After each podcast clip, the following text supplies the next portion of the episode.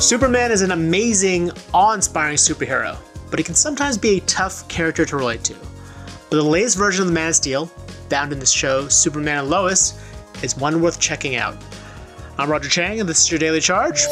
Happy Labor Day, everyone. Instead of the usual look at a top tech story, my producer Brian Van Gelder and I are going to do something fun and fanboy over a relatively new show that we both adore. Now, that's Superman and Lois, which just wrapped up its first season on the CW network and is heading to HBO Max later this month. Uh, it's flown under the radar, so we want to talk about why this is worth your time, why you want to check it out. We'll, we'll go into some light spoilers, but we really want to just focus on why we enjoy the show. So, Brian, uh, just to start things off, why don't uh, why don't you tell me a little bit about how big of a Superman fan you are?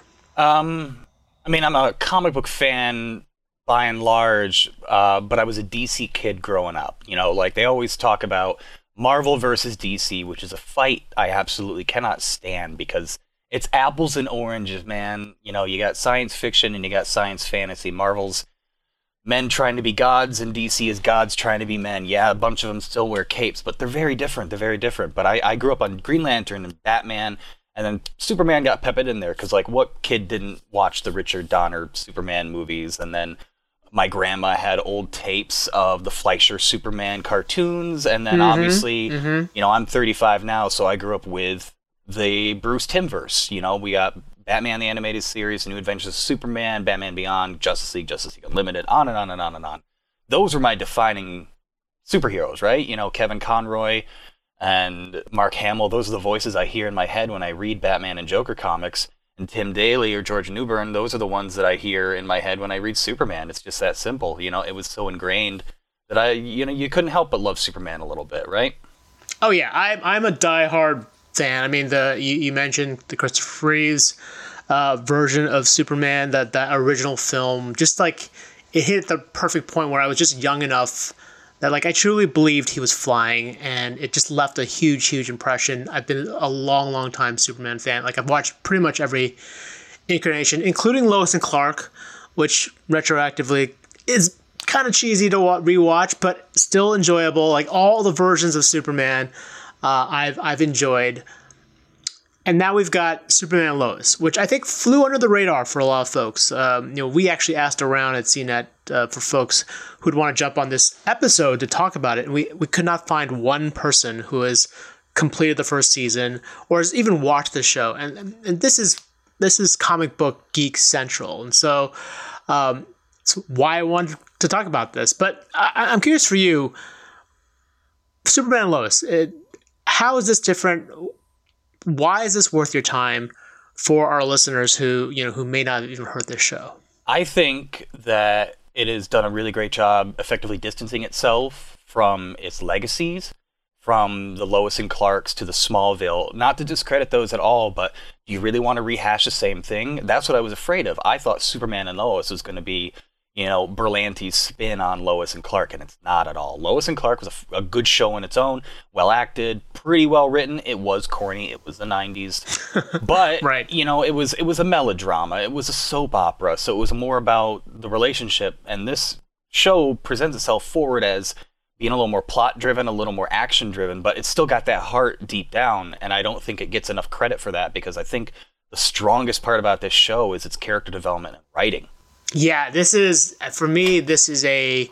It's almost like a mashup between Friday Night Lights and you know your standard comic book show, and not just because football plays an element, right? But Friday Night Lights, I thought was a great show in terms of how it focused on character, focused on human interactions, like real humans, and not folks that you would find in a typical CW drama, right? They they actually acted like real life people who talked and communicated I think that's one of the biggest strengths for me of the show is that this focus is less on you know fighting crime or averting disaster, and is really more about this family dynamic, right? And I think that's that's why I feel like the the showrunners here really cracked the nut with Superman because uh, so often he is portrayed as a god, as someone who's unapproachable. It makes him unrelatable, you know, as a character, right? I think most folks gravitate towards Batman because they can sort of see themselves realistically you know, if you had like a billion dollars or something, you could you could sort of become Bruce Wayne. You can't be Clark Kent. You can't be Superman. uh, unless you're an alien. But I think the, the the focus on family, making him not just a superhero, but a father and a husband, and one who doesn't necessarily do all the right things all the time, who struggles with this. I feel like that that's where, at least for me, the show really took off. Like as as a as a it sort of breathed new a breath of fresh air into the franchise, into this character because he's always seen as perfect, and like in the show, he's not. He makes mistakes. He struggles as a father, uh, and as a father of two boys, just like Superman in this show, I can 100% relate. And I think that's that's for me is it just sort of hit. It, it sets itself apart from every other version of Superman that's been out there.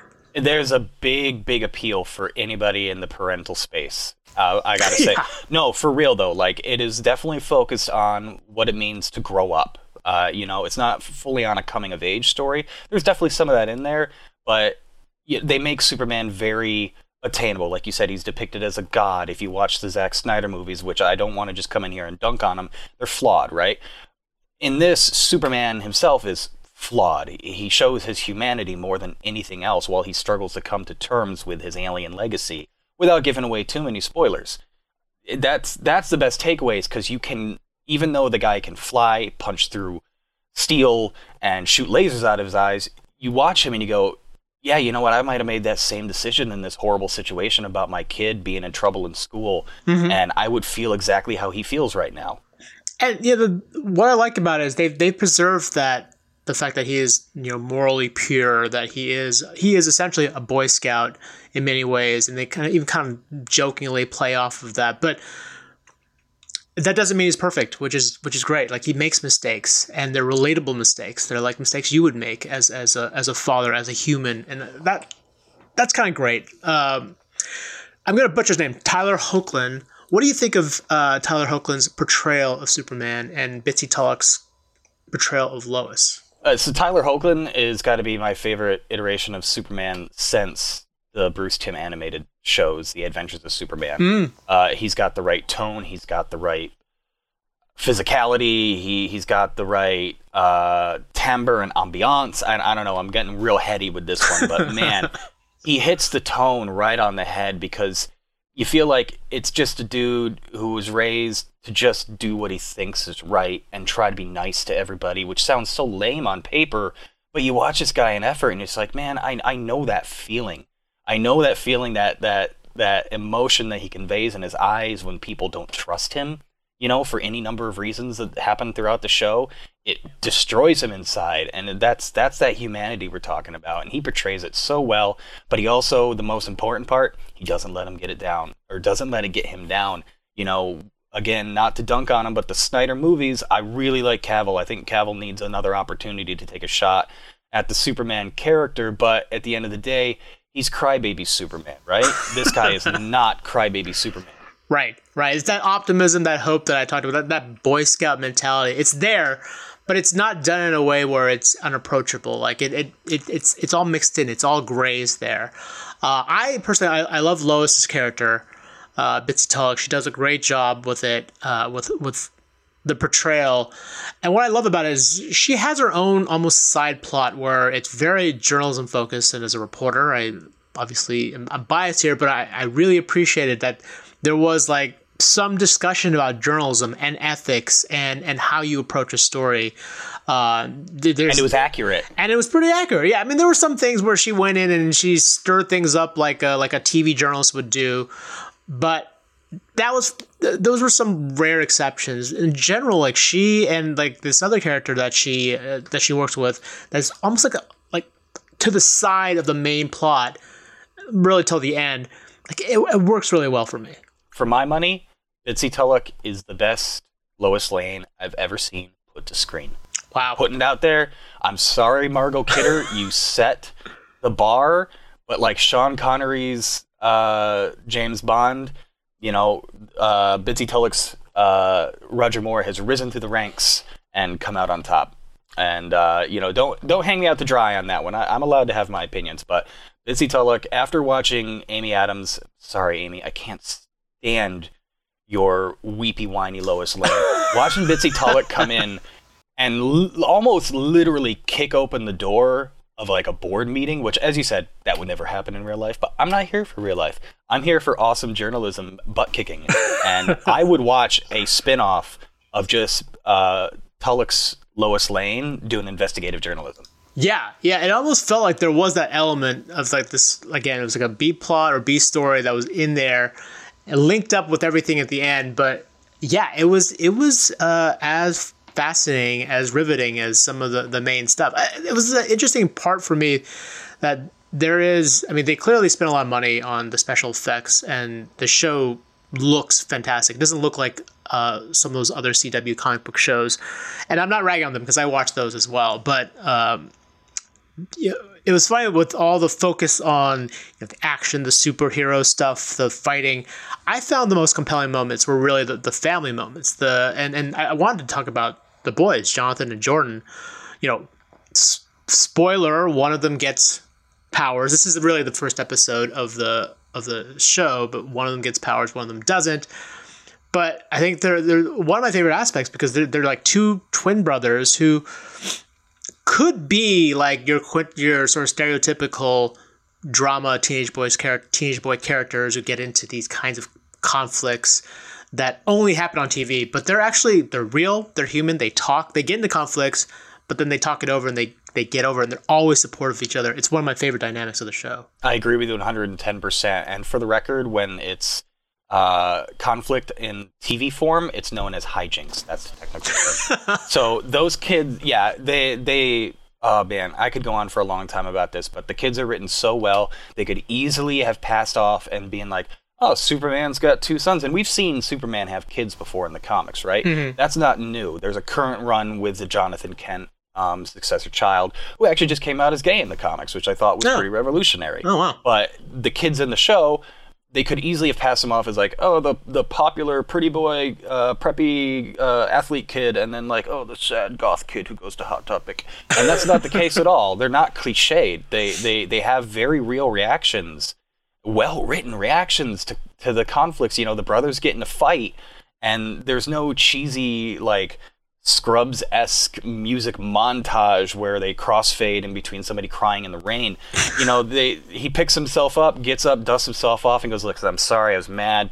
Uh, can you forgive me? You know, let's go hang out with our friends at the party and like just get over this because we're teenagers and that's what teenagers do. Right. It's handled really well. Yes. The these kids and they're you know they're not like I hate my mom, I hate my dad kind of cliche. There's none of the cliches. Well, I mean, there's a little bit of cliche. It is still a a Berlanti show, but it's it's really really good.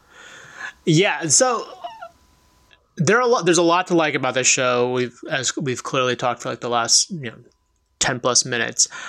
I'm curious why you you think you know th- there are uh, we're we're sort of in this peak era of comic book shows. You know, beyond you know shows like The Flash and Supergirl that, that are on the CW as well. There's obviously a, a ton of D- Disney Plus shows like the Falcon and Winter Soldier, Loki right now, What If. This show has, as I said at the beginning, has kind of flown under the radar. Folks don't really even know it exists or are even willing to give it a shot. And like I've talked to a number of folks, even on staff, who are hardcore comic book fans and even DC and Superman fans and still won't really watch this one. I'm curious what you think that is. And like all that attention is on is it just because Marvel sucked up the oxygen when it comes to to the attention span of everyone? I think there's three major tent poles with this. Part of it is yeah, you can blame a little bit on Marvel, but you really can't because they're just telling their stories too. But I think the audience at large, and myself included, as like a big time comic book geek, uh, is feeling um, fatigue. I, I think there's a lot of superhero movie fatigue. That's why you're seeing people like Marvel kind of finally break the mold and get out of the box, and we're getting things like Shang-Chi. And, you know, even WandaVision was a great example where it's like, this doesn't feel, this isn't a superhero show. No one's flying around blowing up buildings in a cape. What is this? It's like, oh, no, it's just comic book mythos. It's telling modern mythology in a unique way with colorful characters that are very memorable. So the fatigue thing is weighing in. I think it's also suffering because of broadcast schedules. You know, uh, unfortunately, they did also suffer due to pandemic lockdowns, and there were giant hiatuses that they had to deal with, and that's just the circumstances. People don't know that necessarily, so they go to tune back in on Wednesday night to see the show, and it's not there for three weeks. They forget about it. You know, our attention spans as humans is minuscule at best. Yeah, definitely. The fatigue thing is real. The just if you look at the comic book shows that are on the CW, right? I mentioned the Flash, Supergirl, what is it, Legends of Tomorrow, uh, Batwoman. There are a number of these shows, Black Lightning, like there and and and there a lot of these other shows, and I think that's why this one stands out. Is they all kind of follow the same uh, formula or format. Like it, it's you know the big superhero, the front person, like uh, like the Flash, and then there's a supporting cast, and they all kind of work together to fight the villain of the week. And it's it's very easy to be fatigued by that, especially since there are so many different iterations of the show. But and, and, they all cross over yep, and meet yep. and mismatch and mulligan and reboot and all this. And I think people get a little daunted by that. Even I, as a self-proclaimed fan, watched the first couple seasons of Flash, and then I never really got into Green Arrow. Um, but I was going to give it another shot. But then all of a sudden we got Legends of Tomorrow, we got Supergirl, we got uh, Black Lightning, and all these other. And I'm just like, I can't keep up with this. I literally don't have enough hours in my week, so I kind of like backed off. But I also think another part of that is Superman doesn't have the greatest reputation right now. You know, people aren't happy with the Snyderverse at large scale. Um, we haven't seen a truly fantastic iteration of Superman in a while. People keep trying to do, you know, the jokey version in the cart- cartoons and then like the way, way, way too serious version in the movies. Yeah. And this kind of lands right in the middle. Yeah, yeah, no, like I said, if you are in any way a DC or Superman fan, do yourself a favor and check it out. You can, if you're in the U.S., you can you can access it. I think via the CW app right now, uh, and I think in about two weeks it'll show up on HBO Max. So if you're a subscriber there, you can check it out. Um, but otherwise, worth worth your time. Uh, thank you for hearing us uh, on this Labor Day holiday. Uh, we figured we'd just do something fun and different. Uh, if you have any questions or suggestions for other topics you want us to tackle, hit us up on Twitter at The Daily Charge, or sign up for direct text messages from me by heading to cnet.co slash daily charge. And if you liked what you heard, please rate and subscribe to the podcast. It really helps us out. For The Daily Charge, I'm Roger Chang. Thanks for listening.